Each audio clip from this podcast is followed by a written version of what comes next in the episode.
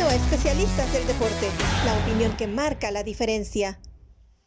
Bienvenidos al podcast de Punto Extra, en el cual tocamos temas completamente diferentes a los que tocamos en el programa de los miércoles, en el cual eh, hablamos principalmente de lo que sucedió en la semana anterior. El día de hoy, tres temas bien interesantes. Vamos a hablar de tres equipos, de los Rams que están sorprendiendo, de Seattle que viene cerrando fuerte y de Detroit que después de 30 años gana su primer título de división. Y para debatir y platicar de esos temas eh, tan interesantes y expandir acerca de estos equipos, me acompaña Eric Gómez. Eh, Eric, muy gentil en acompañarme el día de hoy. Bienvenido, como siempre, esta es tu casa. No, y un gran saludo a ti, Raúl. Le mandamos también saludos a, a Jao y a, Roberto Ramowitz, que sigue recuperándose, que ya lo vimos por acá, pero que sigue recuperándose, así que de verdad las mejores vibras y pues emocionado. Tenía cita con el doctor el día de hoy. eso voy, sí, totalmente. Entonces, que le vaya muy bien, las mejores vibras para él. Esperemos que le den buenas noticias, que ya lo den de alta, que esté agarrando energía para que dure no solamente 30, 40 minutos, sino que se aviente el programa, que se aviente el podcast. Yo no tengo programado a Roberto para la hora alegre el día 5 de enero junto con Lalo Varela. Recordarás que durante muchos años hicieron una mancuerda inolvidable, una mancuerda que hizo historia allá en ESPN y que es todavía muy recordada y muy querida por todos los aficionados. Pero bueno, vamos a entrar en temas acerca de, de estos eh, equipos que, que nos puso nuestro productor eh, Oscar Pérez y empezando con el equipo de, de los Rams. Ellos en este momento controlan su destino. Ha sido un equipo que pues no se esperaba mucho de ellos. Tuvieron que dar de baja a siete jugadores de la defensiva en la temporada pasada, sobre todo jugadores como, eh, por ejemplo, Jalen Ramsey, Leonard Floyd, o sea, muchos jugadores. Bueno, Von Miller salió hace un par de años, pero Leonard Floyd salió esta temporada, terminó también firmando con el equipo de, de, Buffalo. Parecía que era una reconstrucción, no tenían selecciones en la primera y segunda rondas, pero Empezaron con varios en, en terceras rondas y lo que sea, o sea, Les quizás no le guste seleccionar en primera ronda, pero tiene una capacidad de identificar talento en rondas más allá de la tercera y esta temporada ha tenido de veras eh, buen, como se dice, buen tino en este momento. Hay en este momento, porque al inicio de la temporada había 15, pero en este momento en el, en rostro de 53 hay 12 jugadores de primer año que llegaron ya sea en draft o seleccionados como agentes libres eh, del fútbol americano colegial. ¿Cómo está en esta posición? ¿Cómo está en esta situación el equipo de los Rams? ¿A qué se debe? Bueno, sí, o sea, primeramente hay que hablar de Les Need y lo que dices porque la reconstrucción del roster ha sido impresionante. Mencionabas ese talento por identificar jugadores en los últimos rounds o en los rounds de en medio del draft, cosa que muchos eh, general managers eh, pueden hacer consistentemente, que obviamente cualquier equipo le atina de vez en cuando a un jugador que, que termina siendo un talento de primer round y lo seleccionaste en el cuarto o en el quinto o algo por el estilo, pero Les Need lo hace de una manera consistente. Creo que lo entendían porque habían hecho todo lo posible para ganar ese Super Bowl hace dos años, hipotecaron muchísimos picks de primera ronda y al final de cuentas el año pasado, en el 2022, se encuentran con Kyron Williams, que es hoy día uno de los mejores corredores de la liga. Y en el 2023, mira, nada más vamos a hablar de los jugadores que tienen ni siquiera en los últimos rounds, porque ya todos saben de, de Puka Nakua, que fue seleccionado en el quinto round. A mí lo que me impresionó mucho fue lo que hicieron con los primeros tres picks.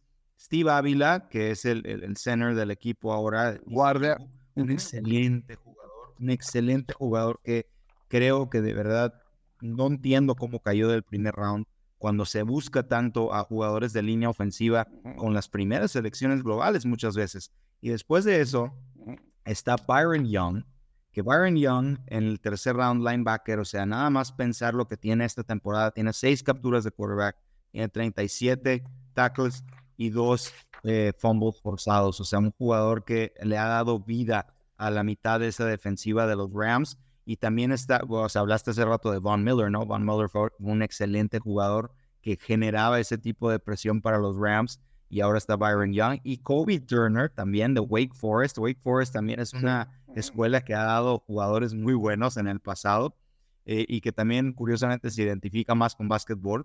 Pero Kobe Turner en 15 juegos también tiene seis y medio capturas de quarterback, o sea, es un jugador que desde la posición del centro de la defensiva como nose tackle, generar ese tipo de presión, seis y medio sacks, es notable, sobre todo en esta liga cuando hoy día esperas que la presión venga de los edges, de los llamados edges, ¿no?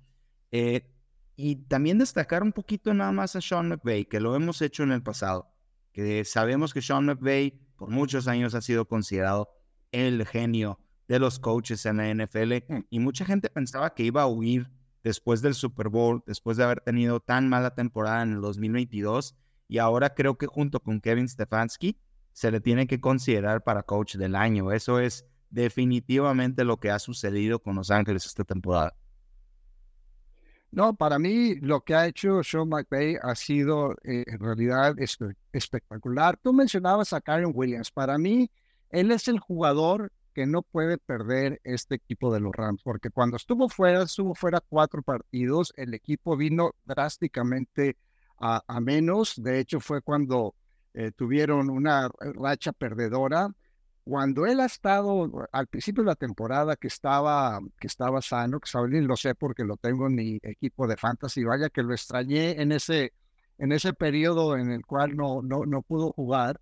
Yo también tuve una racha perdedora, pero para mí el sistema de, de Sean McVay funciona cuando tienes un corredor versátil, cuando puedes usar las jugadas, lo que le llaman el outside short. Cuando tenía Todd Gurley, antes de la lesión. Yo recuerdo, yo estuve presente en ese partido memorable entre Kansas City y los Rams, que se iba a jugar primero en la Ciudad de México y por cuestiones de la, del pasto en el Estadio Azteca terminó yéndose al Coliseo de, de Los Ángeles, pero un partido de lunes por la noche se mataron más de 100 puntos, creo que fue 53, 51, algo así, el marcador fue sumamente abultado y en ese juego se lesiona la rodilla Todd Gurley, y para mí, pues fue el, principio del final de su ilustre carrera, porque cuando estaba sano, un jugador que fue seleccionado en primera ronda de, la Universidad de Georgia, esta ofensiva era pues prácticamente imparable y fue una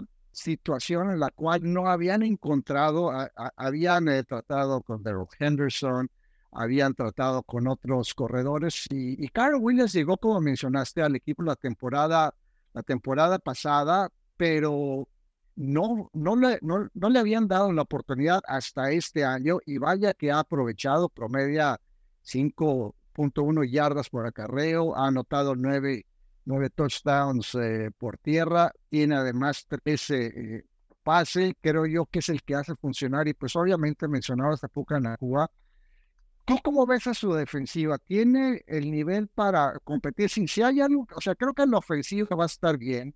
Mencionabas a Ávila, eh, el, trabajo que han hecho con otros jugadores en, en, la línea ofensiva, cómo han podido improvisar, uh, Coleman Shelton, o sea, a varios que han funcionado, pero de la defensiva.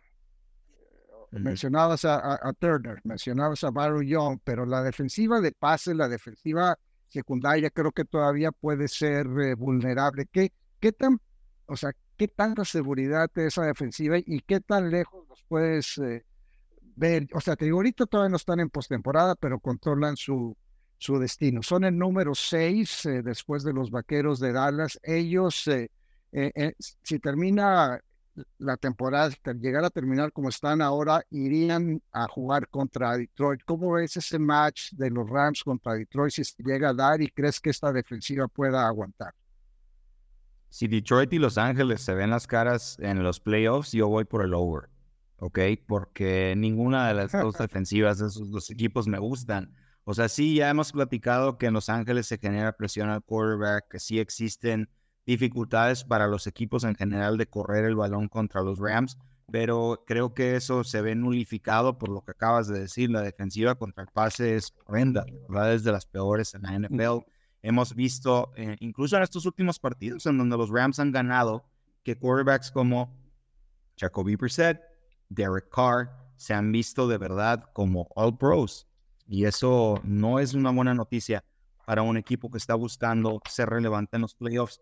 Sinceramente creo que los Rams van a entrar a los playoffs, que ya con eso es en serio una gran historia. Para ellos les está dando una base para construir porque la ofensiva está hecha y armada con mucho talento joven, que sí creo que con Matthew Stafford, pues evidentemente se le están acabando los años útiles como quarterback y esa va a ser una situación muy importante para ellos en el futuro, pero que tienen mucho talento en las posiciones de skill, que tienen mucho talento en la línea ofensiva y eso, repito, es una excelente base. Donde tienen los hoyos son del lado defensivo y sobre todo en la secundaria. No mencioné a los jugadores que draftó Les Need en los últimos rounds, que son los cornerbacks y los safeties titulares mayormente de Los Ángeles y ese es el motivo, porque a pesar de que están jugando, pues no han demostrado ser muy buenos. Entonces, eso es algo en donde tiene que mejorar Los Ángeles en el futuro para volver a ese nivel de ser contendientes en la NFC.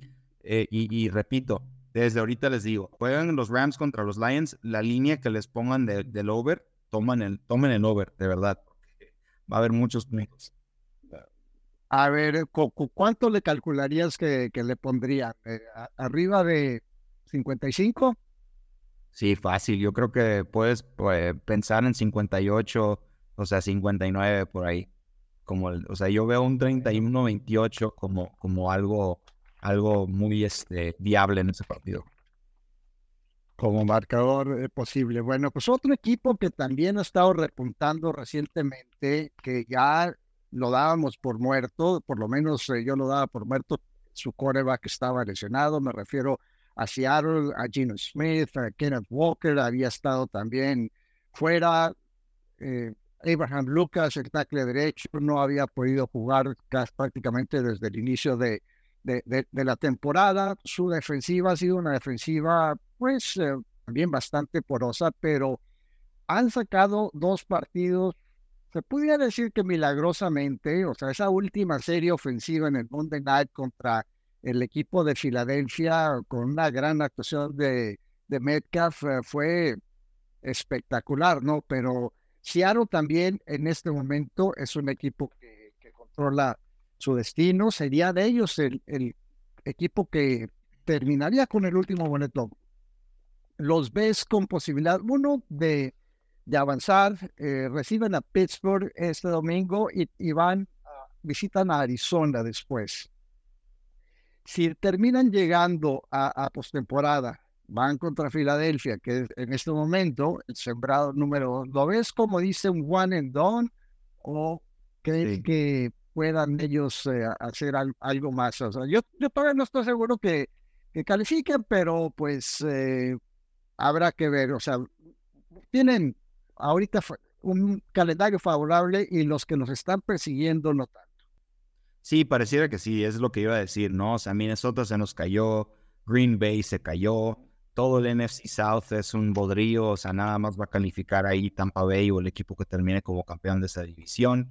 Y pareciera que casi, casi por default, Seattle tiene todo para entrar. Sí, definitivamente para mí serían un equipo one and done. A ver, vamos a hablar primero de lo positivo, de lo que han hecho en esta mini racha de dos juegos. Fueron milagros, como dices, múltiples quarterbacks, un jugador en Drew Lock muy motivado en ganar ese partido. Las cosas mágicas suceden en el prime time, lo sabemos, Thursday night, Sunday night, Monday night, y definitivamente se vieron inspirados para pues salvar su temporada. Necesitaban tener ese partido. Se aprovecharon de un Filadelfia que viene, la verdad, de bajada en estas últimas semanas. Y sinceramente también el hecho de que Kenneth Walker III haya vuelto de su lesión, haya empezado a retomar cierto nivel, les ayudó porque establecieron la corrida y era algo que le faltaba muchísimo a Seattle en estas últimas semanas.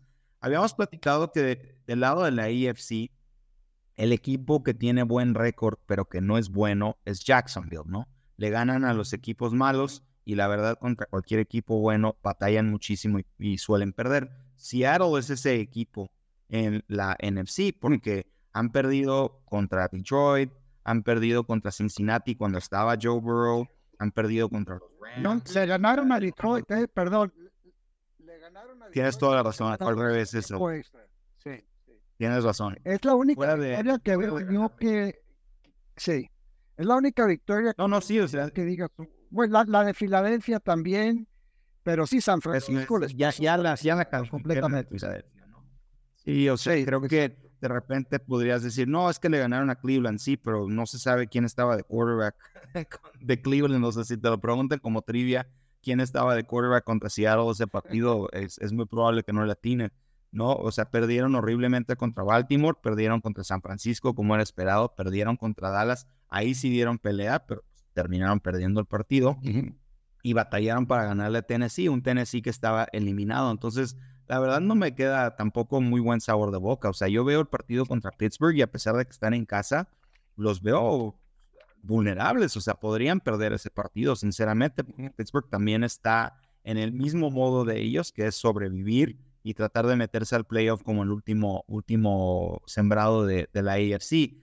Le van a ganar hacia, perdón, a Arizona en el último partido de la temporada, a menos de que algo raro pase. Y como dices, probablemente se metan al playoff como el 7. A mí no me causa ninguna sensación Seattle. Me gusta el hecho de que Pete Carroll sea el coach y que los tenga jugando duro, pase lo que pase cada temporada, pero hasta allí no los veo mejores que Los Ángeles. No los veo mejores incluso que algunos de los equipos que están debajo de ellos en el standing ahorita. Me gusta más Green Bay, por ejemplo, que ellos. Me ha gustado mucho más cómo ha cerrado Chicago comparado con ellos. Entonces, pues yo creo que Seattle nos va a hacer el favor de dignarnos con un partido de wild card, mm. pero van a despedirse muy rápidamente. Yo también pienso que va a ser debut y despedida, pero en cuestiones de, ofensiva, creo yo que tienen tres receptores. Mencionaba yo a DK Metcalf hace rato, Tyler Lockett ha jugado bien y Smith en Giva, su primera selección, está empezando. Fue de hecho el que recibió el pase de touchdown de la victoria en contra de, de, un equipo de Filadelfia que su defensiva de pase es eh, de las que más touchdowns ha permitido esta temporada. Han tratado con eh, diversos, eh, con, un par de coordinadores. De hecho, Matt Patricia fue el coordinador defensivo en ese partido, pero te digo, la, o sea, Seattle la victoria contra Detroit, que fue en la segunda semana después de que Detroit venía de ganarle a, Kansas City, creo que es la única victoria principal, pero mencionabas hace rato antes de entrar al aire eh, que un jugador como Kenneth Walker ya está de, de regreso y es un jugador muy versátil. Creo que para poder ganar ellos eh, no pueden confiar o sea, es la misma situación que yo veo con el equipo de, de los Rams. O sea, ellos no pueden depender de, de su defensiva. Para mí, a pesar de que hicieron muchos cambios ah, en, esta defensiva, la temporada pasada llegó Clint Hurt, eh, eh, cambiaron de un sistema 4-3 a un sistema 3-4, hicieron el canje por Leonard Williams, que le van a tener que pagar porque está ya cerca del final de su contrato y por eso los gigantes no querían asumir esa responsabilidad. Trajeron otra vez a Bobby Wagner, pero o sea, ninguno de esos jugadores en realidad ha rendido. Yo pensaba que la defensiva secundaria eh, con eh, la selección de Witherspoon iba a ser una estelar porque Tariq Woolen, el otro esquinero, fue líder en intercepciones la temporada pasada, pero para mí creo yo que, que es, una, es una defensiva bastante pobre, bastante mediocre, me sorprende porque es la especialidad de, de Pete Carroll, pero a menos de que hagan algún tipo de ajuste y no que Clint Hurt, el coordinador, regrese en la próxima temporada, la verdad creo que ha hecho un trabajo bastante mediocre, pues pienso que el equipo de, de Seattle, igual coincido contigo, son, como dicen, aquí le dicen one and done, nosotros le decimos debut y despedida. El equipo que no creo que sea debut y despedida porque pues eh, tendría un partido, hace rato lo mencionamos, contra los Rams y las cosas eh, quedan como van en este momento y que han, o sea, que llegaron, o sea, se esperaban mucho, o sea, yo recuerdo cuando estaba con Indianapolis, pues nadie pensaba, o, o, los Colts, porque también estuve en Baltimore, nadie pensaba que íbamos a llegar muy lejos, ¿no? O sea, en realidad la presión no era alta. Después paso al equipo de los gigantes, o sea, yo no estuve con ellos en, pretemporada, pero eran los favoritos para ganar el Super Bowl y jugaban con esa confianza de un equipo que tenía talento y que era el favorito. Después se esperaba que repitiéramos. En la temporada 87 las expectativas eran de que si íbamos a repetir, obviamente se atravesó ahí una huelga, pero bueno, en el 88 volvió a ser lo mismo. No es igual jugar cuando las expectativas son bajas que cuando las expectativas son altas. La temporada pasada Detroit cerró eh, con eh, creo que una marca de ocho ganados y, dos perdidos, se quedó apenas de calificar. De hecho, Seattle, hablando de Seattle, fue el equipo que, que terminó avanzando, y, pero Detroit termina eliminando a, a Green Bay. Las expectativas eran altísimas antes de, de, la, de la temporada. Pero este equipo ha podido, ¿qué te diré? ha podido aguantarlas, ha podido superarlas, tuvieron también su bache, defensivamente han tenido que hacer eh, ajustes. Aaron Glenn eh, no había podido presionar a, los corebacks rivales, ahora está recurriendo muchas presiones, a, cargas eh, muy, ¿qué te diré?, exóticas. pero tu, tu opinión de, de, de Detroit, que, o sea, comparado con los otros equipos, eh, te voy, es más, te voy a hacer la comparación. Te voy, voy a ir uno por uno. Detroit ganas, que de hecho se enfrentan el sábado.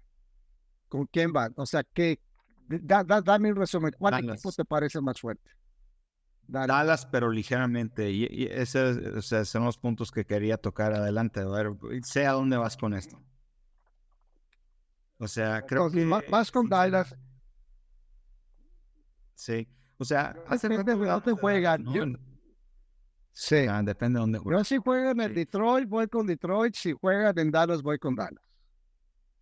Eso es interesante, sí, totalmente, ¿no? O sea, yo creo que hace rato hablamos de Dallas en el programa principal, que si era el número dos o el número tres en la conferencia nacional. Creo que Detroit está en esa conversación.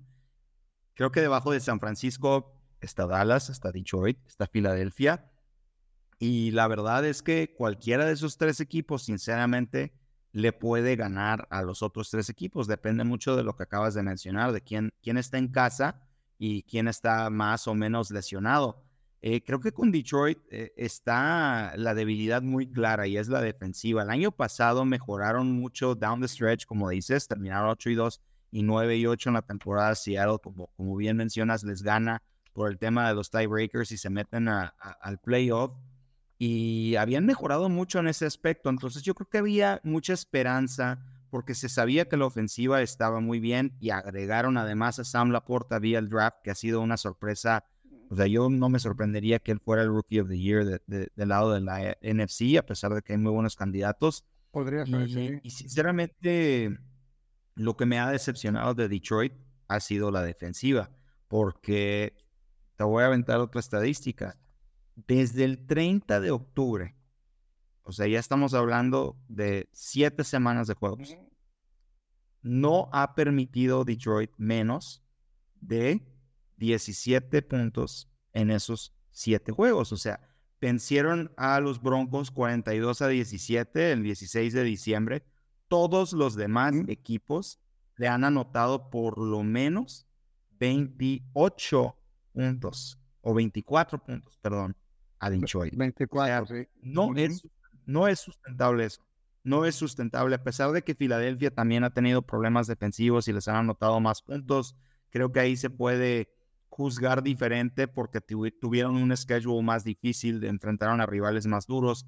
Yo creo que lo que está haciendo Detroit está haciendo, o sea, no es una, una casa de papel, pero al final de cuentas está muy vulnerable Detroit por el tema de la defensiva. Eso es lo que creo que los va a terminar matando. Yo por eso veo un partido contra Dallas en donde Dallas pues es evidentemente un equipo que defensivamente puede hacer mucho daño como algo difícil para ellos y van a, para mí, o sea, yo le doy toda la razón a los fans de los Cowboys este sábado de sentirse confiados. Deben ser a Detroit en casa y, Oye, ¿y de veras están confiados? Eh, los fans de Dallas nunca, o, están de verdad viviendo en un mundo de fantasía, o están pensando que van a perder todos los partidos. No hay punto medio. No hay punto medio para los fans de Dallas. Pero Sinceramente, yo sí estaría confiado. Yo creo que sí le ganan a Detroit. O, les gusta Dak o no les gusta Dak, o están confiados, o, sea, o están optimistas o están eh, pesimistas. Pero bueno, yo ya con mi, eh, con mi evaluación, o sea, no, no, no eh, Detroit contra con Filadelfia, equipo contra equipo, si, si, si se llegaron a enfrentar en una sede neutral, vamos a ponernos en una sede neutral, que obviamente no va a suceder, esa tendría que ser el Super Bowl, pero en una sede neutral, comparando las fortalezas y las debilidades de cada equipo ¿Cómo ves a Detroit contra Filadelfia? E, eso, está muy interesante porque te acabo de decir, ¿no? Que Filadelfia también ha tenido sus problemas defensivamente hablando. En una sede neutral, yo creo que Detroit sí tiene una mejor ofensiva hoy día que Filadelfia y sí les ganarían.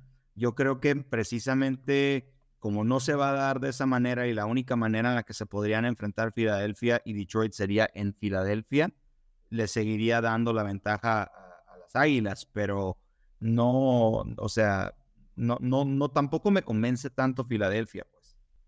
No. ¿Cuál defensiva de esos dos es menos mala? Wow. Uf, este.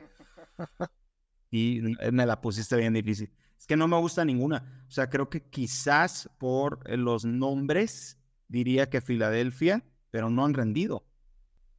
Ok, Slay parece ser que regresa, Monte Miles parece ser que también regresa, son dos jugadores muy importantes que, y pues con Patricia creo que se vieron un poco mejor eh, a, la defensiva en, contra de, o sea, cuando debutó contra, contra Seattle, habrá que ver cómo cierran la, la, temporada, pero pues eh, yo, yo, yo también pienso que a menos de que suceda algo drástico con la defensiva de Philadelphia, la de Detroit, es menos mala. Creo que ofensivamente eh, los equipos están parejos. Eh, Detroit me gusta mucho cómo corren el balón, el complemento que tienen David Montgomery y Jamir Gibbs, se me hace, como dicen, thunder and lightning, o sea, algo que tienes un jugador que te puede desgastar con poder y luego metes a uno que es eh, rapidísimo, que puede correr por adentro, puede correr por afuera. Y para mí, Amorra San Brown es quizás el mejor receptor que la gente no piensa que, que tiene lugar eh, junto con los Tariq Hills, con los Devante Adams, eh, con los Jamar Chases, pero en cuestión de producción, Amor Sam Brown se me hace tan bueno como cualquier otro receptor que haya en la NFL. Es un jugadorazo, es uno de los receptores que más ha sorprendido no tanto porque ya se había detectado su talento, ¿verdad? La temporada pasada, pero sinceramente es un jugador que cuando muchas veces los wide receivers toman ese salto de ser quizás el número dos o de ser el número uno por default de su equipo y luego sorprenden, tienen una, un año de mucha producción, muchas veces cuando la atención de la defensiva se torna en contra de ellos después, no suele ser la misma producción. Amon Ross St. Brown ha tenido una producción excelente esta temporada. Es un jugador joven que este, puede ser el receptor de posesión, que te agarre las, pelotas de 8 o 10 yardas, o puedes tirar el campo también. Creo que se ha visto beneficiado, lo mencioné hace rato, por Sam Laporta. Es un jugador que también le ha quitado un poquito de presión y que al final de cuentas eh, ese es el one-two, el one-two punch ofensivo por aire de parte de Detroit. Yo, el jugador en el que diría que hay que tener cuidado porque hay que ver cómo reacciona también otra vez en una situación de presión sería el quarterback, sería Jared Goff, porque ya lo vimos en un Super Bowl hace algunos años y, se paniqueó. La defensiva de Bill Belichick, la verdad, lo dominó por completo cuando él estaba con Los Ángeles. Y ahora con Detroit, pues quiere forjar una nueva historia, pero yo no veo a Jared Goff como un quarterback de en esta liga, ¿no? Sí, pero mira, yo quiero hacer una observación porque yo hice ese comentario en la hora alegre la, semana pasada que tuve al coach eh, Joaquín Castillo, porque el coordinador defensivo de, esa, de esos Patriotas era Brian Flores. Y luego Brian Flores se va a Miami y recuerdo un juego en el cual hicieron todo tipo de cargas, zero blitzes, lo interceptaron, hubo un balón en que, o sea, lo suelta Jared Goff, es una, o sea, lo, levantan, anotan. Yo pensaba que en este juego contra, contra Minnesota iba a suceder lo mismo, pero el equipo de Detroit ajustó la línea ofensiva que, que tiene nivel para ser quizás una de las cinco mejores en la NFL, jugó bien.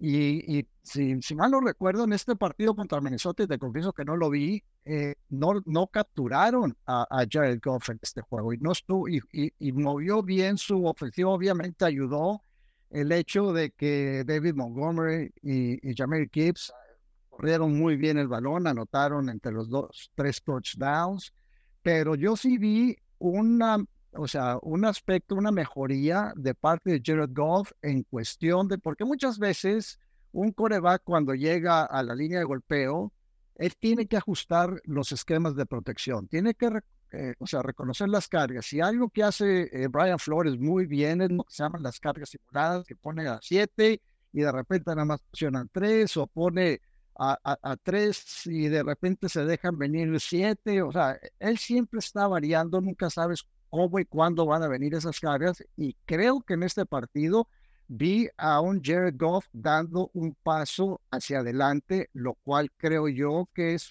eh, una señal positiva, porque lo que dices es muy cierto. Eh, en, ese Super Bowl, que me tocó narrarlo, o sea, lo marearon completamente, pero sí veo yo que, que mejora. Pues no sé si quieres agregar algo más, eh, Eric, algún otro detalle. La última nos vamos antes de despedir este. Yo nada, Nada más digo de Jared Goff que cualquier rival vea los dos partidos contra Chicago. Chicago sería ese, esa comparativa como la que estabas haciendo de Brian Flores. Ok, no, de acuerdo. No, tuvo el mismo éxito esta temporada Brian Flores con Minnesota contra Detroit y Jared Goff, pero Chicago le, le tuvo tomada la medida. En dos juegos contra los Bears, tiró para tres touchdowns y cinco intercepciones. Es la mitad de las intercepciones que tienen toda la temporada Jared Goff. E hicieron algo muy parecido a lo que estás mencionando, que es ponerle demasiada presión, no dejarlo respirar desde, desde el primer snap. Entonces eso me parece que es muy importante también destacarlo por parte de esta ofensiva de Detroit, ya como, como último comentario, ¿no? No, bueno, yo quiero, para mí, esto fue, como dicen, un mal que por bien no venga, porque creo que el grupo de, sobre todo Ben Johnson, el coordinador ofensivo, se dio cuenta de varias deficiencias que a partir de esos juegos, y, Chicago le debió haber ganado el primer partido a, Detroit cuando jugaron en Chicago y le ganó e, el, segundo, o sea, la, segunda vez que se enfrentaron. Pero creo yo que todo eso que hizo Chicago ayudó y muchas veces, como dicen, o sea, a nadie le gusta perder, a nadie le gusta que le muestres sus debilidades, pero más vale que te las enseñen en temporada regular, cuando puedes eh, sobrevivir para pelear otra batalla, que en playoffs, cuando pierdes y quedas eliminado. Creo que lo mismo aplica para San Francisco contra Baltimore. Estoy 100% de acuerdo con las creencias de, de, Chicago, pero creo que de ahí aprendieron. Pues eh, con esto llegamos al final de este podcast de especialistas del deporte. A nombre de Eric Gómez, Oscar Pérez, el mago de Dios en la producción, soy Raúl Alegre. Los esperamos el próximo jueves.